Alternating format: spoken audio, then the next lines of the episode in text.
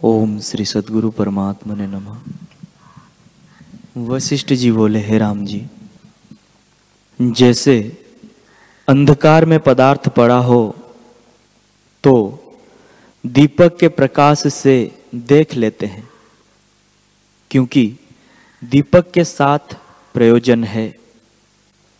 ऐसा नहीं कहते कि दीपक किसका है और तेल बत्ती कैसी है।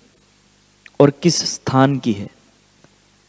वैसे ही दृष्टांत का एक अंश आत्मबोध के निमित्त अंगीकार करना है।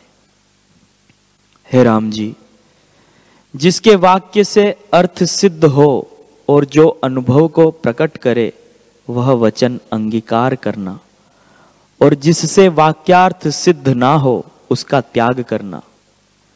जो पुरुष अपने बोध के निमित्त वचन को ग्रहण करता है, वही श्रेष्ठ है और जो वाद के निमित्त ग्रहण करता है, वह मूर्ख है।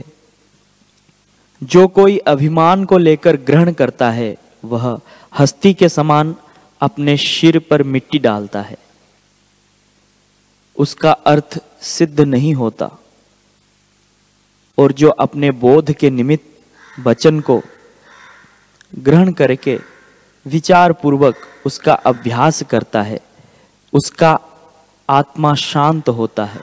हे राम जी, आत्मपद पाने के निमित्त अवश्यमेव अभ्यास चाहिए। जब शम, विचार, संतोष और संत समागम से बोध को प्राप्त हो, तब परम पद को पाता है।